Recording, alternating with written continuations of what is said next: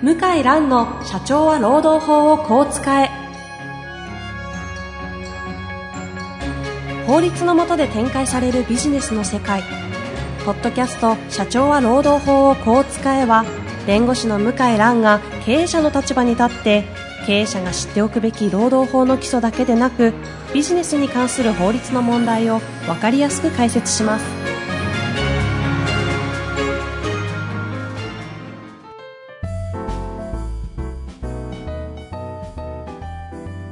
んにちは、遠藤和樹です。向井蘭の社長は労働法をこう使え。向井先生、本日もよろしくお願いいたします。はい、よろしくお願いします。さあ、今回もですね、えー前回に続きまして、ゲストをお招きしております。えー今回のゲストは、組織マネジメントのコンサルタントとしてご活躍されております、井上健一郎先生にお越しいただいております。井上先生、よろしくお願いいたしま。しさあ、前回も、えーいろいろお話しさせていただきましたが、前回の話覚えてますか？はい、覚えてます。終わりですか？イエスのアンサー。質問が悪かったですね。秋山先生に怒られそうです。さあ、今日はですね、はいえ前回、あの、井上先生が、まあ、当時、え78年、9年に就職された世代ですか？78年。8年。はい。オイルショック後ぐらいの、その時期に、え1回目、一えー就職した会社、慶応卒業後は、もう、そそくさと1年も経たず辞め、エンタメの世界にほ飛び込み、50代を前にして独立し、独立じゃないか、転職をし、ういい形で独立を迎え、今、現在、組織コンサルタントとして活躍をしていると。そんなにスムーズなあの世代の人間がいるのかということで、向井先生がですね、うんいろいろこう、質問をしてやってきたわけですが、はい。そんなお二人に非常にこうど真ん中な質問が来ておりましたので今日読みたいと思います。はい。早速いっちゃっていいはですかね？い、どうぞ。えーこの方ですねししかも年齢40歳。うん。社会保険労務士40歳の方ですね。いきたいと思います。えー先般は番組でご質問を採用いただき誠にありがとうございました。パワハラ社長と新入社員に物理的な距離を取らせる胸、目から鱗にて本当に参考になりました。井上先生今うんとおっしゃいましたが、聞聞かれたんです聞きました。さすがですね。えー今回はいわゆる協業必至の法的扱いについて向井先生に相談したく、再度質問させていただいております。実は私は先般ご相談したパワハラ社長の会社をこの度退職し、社労士として社会法、社会士法人に、社労士法人に移籍、先般より就業を開始しております。やめちゃったんですね。読みちゃったんですね。前職の会社の就業規則には、いわゆる協業必至が謳われておりましたので、うん私も前職で得た連絡先情報などを用いての営業活動は一切実施しておりません。しかし、私のような仕事をしておりますと、どうしても業務が俗人的になってしまう部分があり、前職で取引のあったお客様から、退職後も移籍先だけで、ぜひ仕事をお願いしたい、と逆に複数の打診を頂戴してしまいました。この場合、特に協業必至云々の要件には該当しないと感じ、義理を通す形で前職の役員、えーパワハラ社長の奥様に打診をいただいている旨の一報を入れたところ、積極的に営業活動を実施していないとはいえ、あなたが受注、受任することで、うちの売り上げが下がるのだから、と告げられ、案にリベートを要求するようなヒステリックなメールが返ってきてしまい、やや困惑しております。今回お客様からの打診ゆえ、協業必至云々という概念が入り込む余地はないと個人的には感じますが、とはいえ、前職の折に築いた人間関係をもとにお客様から打診をいただいているのは事実ですので、前職の役員が面白くないと感じてしまうのも正直わかるような気がしております。このような場合を場合の対応につき、法的な面、法的以外の面でのご助言を頂戴できますと、大変嬉しく思います。よろしくお願いいたします。はいびっくりマーク頂戴してますね。はい。というわけで、生々しい内容が あるある。あれあれですよね。これ、どちらからいきますかね？じゃあ私、まあ、法的な側面かええらまず言うと、まあ、あの、就業規則に協業禁止があるっていうことなんで、まあ、おそらく退職後も、あの、まあ、何らかのおそらく協業禁止が書いてあるんだと思うんですけど、ただ、あの、就業規則に書いてあっても、実際その通り認められる事例は少なくて、限定的に認められる場合がほとんどです。で、今の事例でいきますと、積極的な営業活動やってなくて、あの、自然にこう依頼が来ると。て、ちょっと今までの、えっ、と、仕事の延長線の仕事なのか、新しい業務なのかは、ちょっとわからないんですけども、まあ、営業秘密って言えるまでのですね、うんあの、仕事じゃなければですね、例えば企業の研究者の、まあ、えー機密研究開発情報とか、プログラムコード、なんか、プログラマーソースとか、はい。ああいうもう本当にもう長年かけて積み重ねてできた企業じ秘密みたいなものじゃなければですね、まあそもそも秘密にも当たらないっても言われるえしえ、協業禁止も先ほど言ったように限定的なので、法的には問題はないです。契約してもですね。えうん。えで、まあ法的な側面で言えばそうなりますね。ええええはい。まあ、ただしって話ただしってう。いうことで。あ、ここは井上先生にバトンタッチ井ですか？上先生に。あ、ということは、い向井先生ご自身も法的には大丈夫だけど、ただしという思いはあるただしっていうのはありますもちろんそうですはいそれをあえて言わずに井上先生と。ええ、ぜひ。はい。あの、そうですね、あの、おそらく、えっ、と、なんだろうか、えー法的にね、そういうことを、なんていうの、こう、最初にいた企業に対して、どれだけのデメリットを与えるかみたいなことはね、えっ、と、契約がなくなるとかね、そういうことだけの部分はあるでしょうと。で、えっ、と、独立されて、えっ、と、この方がどうやって、あの、広げていくかっていうことなんですが、あの、やっぱりこう、社労士さんもそうだけど、えっ、と、企業のお手伝いをする我々みたいな立場って、ある意味、その人のし人となりの、による仕事の仕方みたいなのが重要なポイントになるんで、えっ、と、技能、スキル、知識だけで仕事をもらえるってるわけではないと思うんですよね。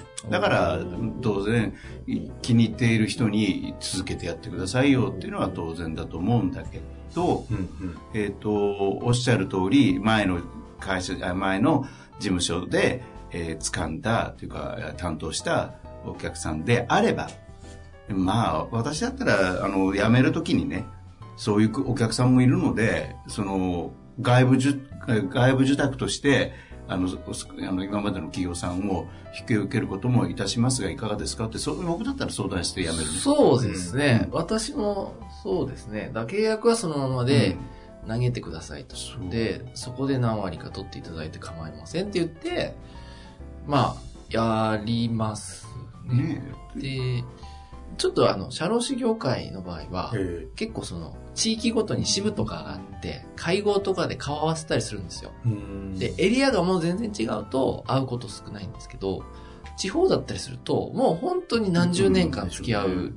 で、たまにやっぱり困った時、助け合いの業界う、ん事業って意外と助け合ってうん。生きてるところもあって、ライバルなんですけど、うんだから、そういう時に手痛い、あの、しっぺ返しを10年後に食らったりうんすることがあって、やっぱりこううん同業者で喧嘩してる人は、10年、20年単位であんまりいい目見てないんですよね。そうですよね。あの、単に、例えば選挙でこうね、競ってるとかそんなんじゃなくて、まあ本当にこう喧嘩、意向を残したりしてると、やっぱりまあ長期的に見ると損することが多くって、うん見てると。だからまあやっぱり、まあお奥様の気持ちもね、うんあの、わかりますから、提案して、それはまあ、喜ぶかわからないけど、まあ、わかりましたって言って、お客さん交えて、話し合いして仕事したらいいんじゃないかと思いますね。あの、パワパワハラ社長の奥さん、パワハラ社長に直接言いづらかったのかもね。でも、僕ね、あの、こういう場合、奥さんに相談するの一番良くないと思います。おー、おーほ奥さん、そう、奥さんだからこそ、そのガードの、あの、そういうことに対するガードの感覚ってすごい強いから、うん何言ってんのっていうのは、えっとむしろ本人よりも強くなると経営者本人よ。私が頑張らないとってなっちゃうんですかね。っていうかこうえっ、とまあ私の旦那さんの仕事領域を起こすわけでしょうなってあなたっていうモードが強くなる、うん。うん。だから、パワハラ社長は意外と、分かった一言で終わるかもしれないですね。話したら。うん。うん、あの知らないなって終わる可能性もあるんですようん。でも奥さんに言っちゃうとねうん絶対あのガードすると思うなうん。それでパワハラまがいのことを社長に直接言ってされた時に奥さんが助けてくれる側にうまくいてくれるとちょうどいいぐらいなはいずだったわけなんやですー、助けることはない。うんあの、よく、メンタルヘルスの問題でもよくあって、例えば、本人がちょっと突飛な行動をすると、おかしくなると。そうすると、企業側は自分が常識だと思ってるから、ああの、奥様にとか、旦那さんに話すわけですよ。配偶者に。で、三者で、なんか常識的な結論になるって、こう、幻想を抱くんですよ、うん経営会社で。前々回ぐらいでしたっけ？やりましたね。そうで、大体炎上する。逆に火に油を、いや、オタクの会社のその長時間労働が原因じゃないか、みたいにですね。うちの子供がこうなったのうは。ん。まあ、だ親と同じで、奥さんの配偶者もそうで、逆におかしくなっちゃうっていうか、ことも結構多いですよね。あ、なるほどと思いましたうね。ん。うんまあそれとうん。だからあのえっと社労士さんとしてねえっと独立されるのをあのぜひ応援したいので、えー特にあの社労士さんが今後あの人の問題とかねやっぱりそういう相談をちゃんと受けてあげられるような、えーと仕事の領域をなんて持てれば長く続く社労士さんになると思うのであの企業との関係性がね、うん。まあ、そのためにもあのそういうあのどういう人がどういう感情でこれを受け止めるかというのは 覚えておいた方がいいなるほど。社外のね組織マネジメントですね。そうなるほどな。身をもって体験をちょっとしてみると今回。なるほど。あれ、先ほどちょっと伺ってとても面白いなと思ったのは、はい。技能知識だけでは仕事は来ないと。はい。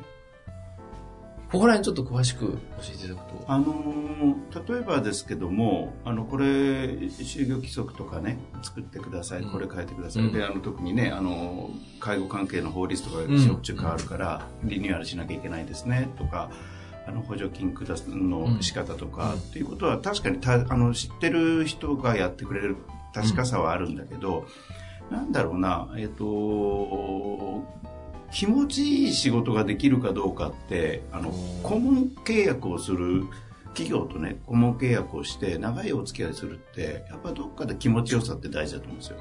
この人とやると気持ちがいい、なるほうん、だからそこ僕だからあの向井先生のねポッドキャストとか聞いてて一番感じるのはその気持ちの良さなんですよ、ありがとうございます。ん。ねあのあこの人だったらこんな風に言ってくれるんじゃないかという内容の期待じゃなくてなんかニュアンス。うん。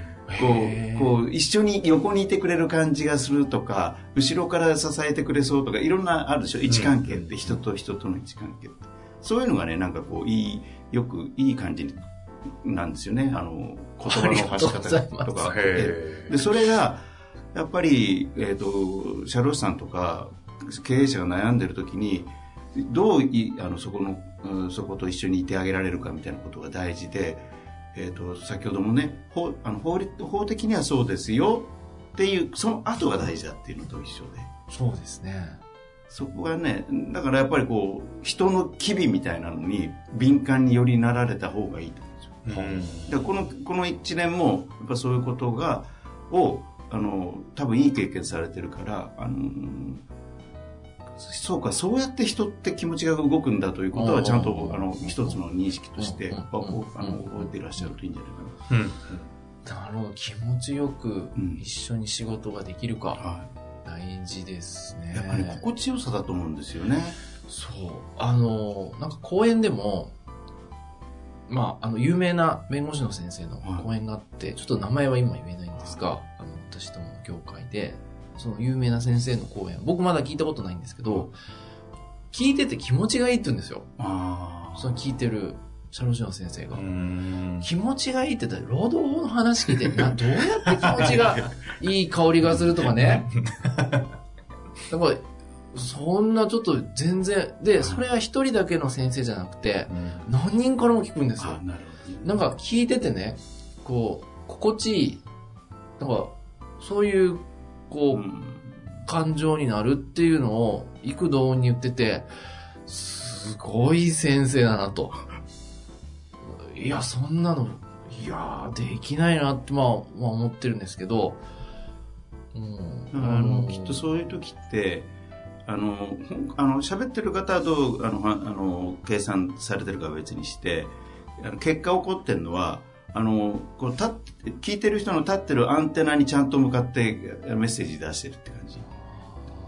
つまりあのこの問題って、えーこういうこと、こういう法的な問題なんですよねということではなくて、これを問題って起こるときはこんな時でみたいなことが前提にあって、うんこういう時大変ですよね、うんっていうのはこう気持ちの部分とかこうパッてこう、うんアンテナ耳がパッとそっちに向くような状態を作って、せ入っていくんじゃないかなと思いますねうんうんうん。だから聞きたい話をしてる、そう。そうみたいですよ。うんいや、すごいな。だだもうその先生ダントツにナンバーワンじゃないかな、あの講師。講演家講演としては。としては、もういろんなところのセミナーもなさってるし、で、追随許さない。お許さない。ええ。あの、ダントツです。その先生が。聞いてみたいなぜひもう度あ言うの別の形でゲいや、ストに。僕、いや、そう、絶対ありえない。そんな大先生。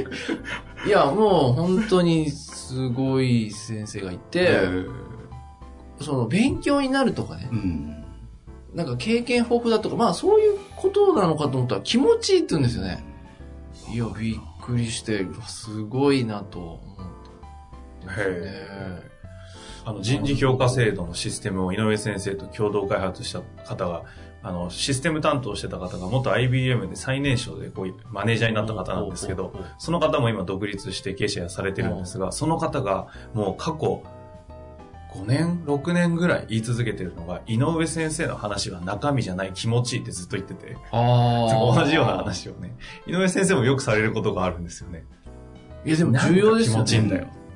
重要。あの、芸能人もそうで、同じようなこと話しても売れっ子になる人と、そうじゃない人うん。いますよね。あれ、本当不思議で。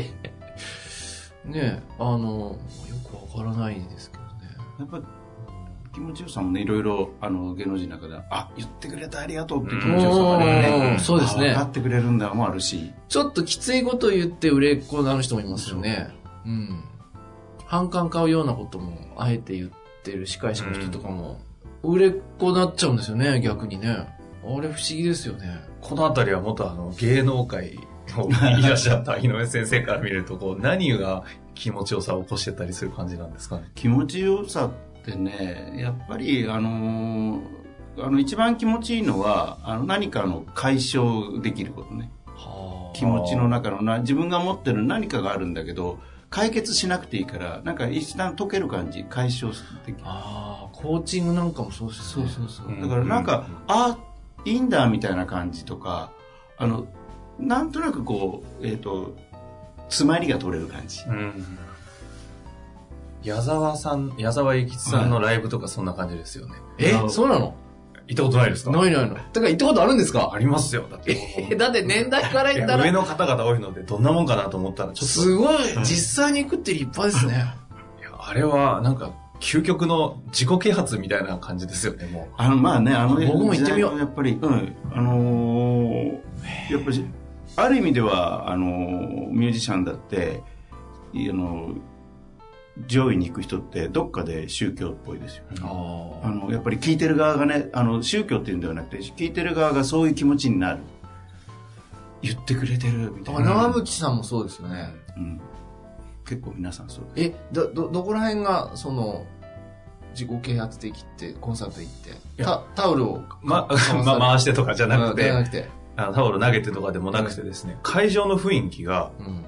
まず言うなら、圧倒的、あんなに一体感を持った会場はまず見たことないんですよ。そう。で、何万人でしょ？何万人ですか？武道館なんで。武道館でねそう1万人は超えます1万人ですか。ただその時にいた、ちょっと話ずれるんですけど、あの、加納姉妹の方がですね、普通に見に来られてたんですけど、1万人会場、矢沢さん入ってくる前に遅れて、加納さん入られたんですよ。加納さんのオーラ尋常じゃなかったです。あ、僕も全員が立ち上がりましたからね。僕も新幹線で見た。見た。すごいですよあの、妹さんかな？すごかったね。すごいですよね。光ってますよね。あの、なんか体がね、あもちろんそのスタイルがいいっていうのはあるんですけど、分厚いんですよ。うん太ってるとこじゃなくて、なんかプロレスラーみたいな感じ。うんあの、それ意味違くないですいやいや、えっ、とね、なんていうのかな？なんかオーラがあって、大きく見えるんですね。オーラすごいですよね。うん本当大きく見えました。びっくりして。なんかおかしい人前に座ってんなってこう気づく。なるほどね。あの、一番前に、なんか芸能人の人って新幹線とか、グリーン車、一番前に座るの好きなんですよ。あれなんでですかねねマネージャーと一緒になんか。で、何人も芸能人見ましたけど、あの、姉妹だけ異常にこう、なんか誤行がさせてるみたいな感じ。いや、わかりますね。うん。だから、やっぱりあの、そういう、なんていうのかな、あの、スーパースターになってくると、おそらくだけど、あ、すげえやっぱりって思うんだけど、すこのやっぱりがあるんだと思うよね。うん。あの、こうね、もう、み見た時にも期待している世界観っていうのがあって、うん。だから、えっ、と、会場に入った時にも、もう、あの、例えば、矢沢ワールドにね、ガーッと入るんですよ。すごい。だからこう、入った瞬間にもう期待している空気にを感じるから余計ぐわーっと密度が高まると気持ちいいでしょ、っていうことになるんだようん。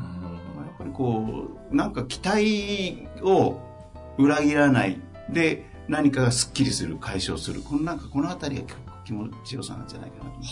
ああすごい。当時あの芸能界の方々はその卵みたいなとこもスカウト、スカウトというんですか、その面接、あいや、面接っていうか、ななんてあの言い方ですか？あの、オーディションみたいなやつか。そうそう、あの、スター誕生ってありましたよね。あ、ありました、ありましたあれ、。プラカード上げてたことあるんですあ そういう方なので、人の光のこう源泉を見見抜くみたいな。まあ、そこまではね、あれだけど、あの、やっぱりこう、あるんですよね。オーラっていうか、えっ、と、こちらがこう、こちらに求めてるものが届いてくる感じ。完全に今日の話は、あの、法的、法的を超えた話をひたすらいや。大事な話ですよねね。あの、事業、自営業。個人を売るから。うんで、やっぱりうちの、まあ、弁護士もそうですけど、なんか、知識とか、あの、そういうのが売り物だって勘違いしてるんですよ。文章とか。いや、違うと。そう。僕ははっきり否定してるんですよ。僕らの弁護士って、あの、さ最高裁判所が実施してる研修所で1年間今研修受けるんです。僕の時1年半。そう、裁判所目線の、もうひたすら文書と法律の教育受けるんですよ。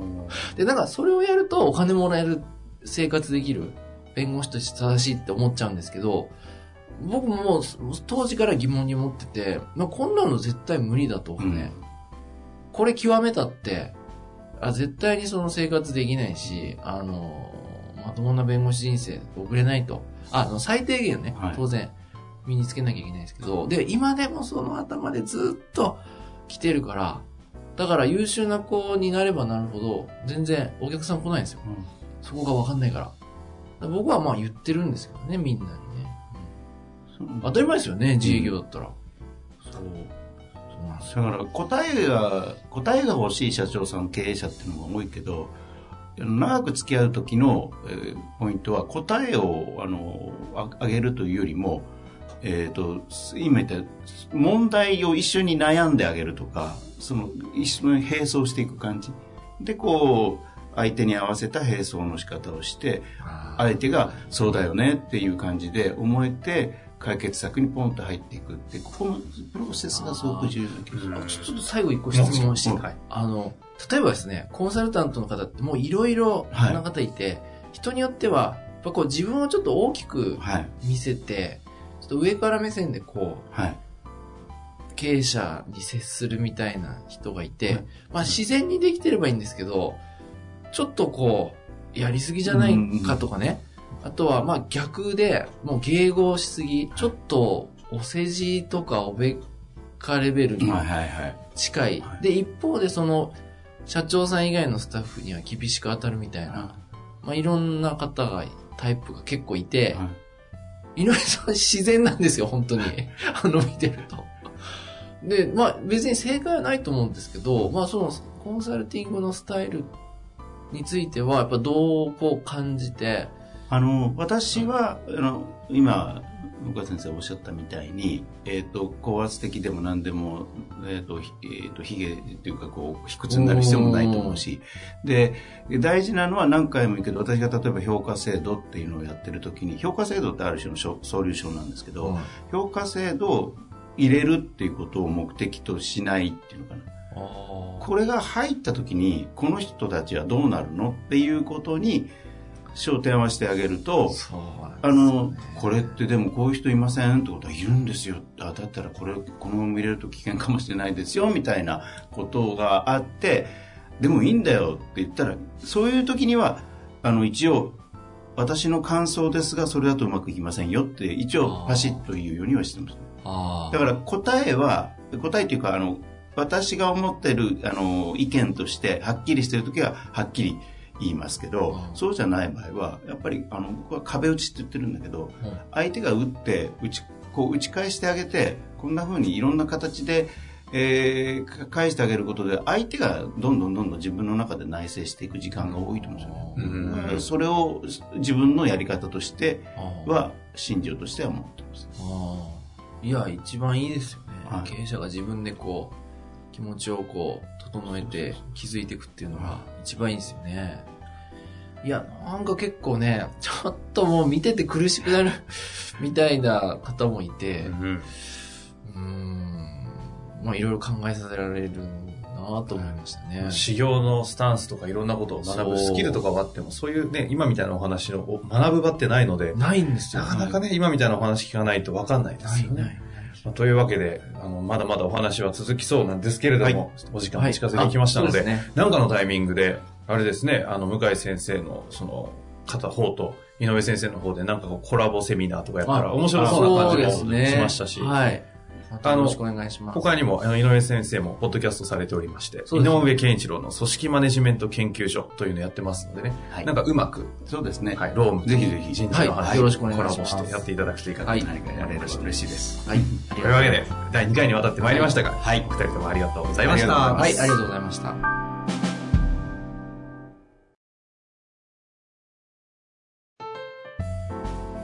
本日の番組はいかがでしたか？番組では向井蘭への質問を受け付けております。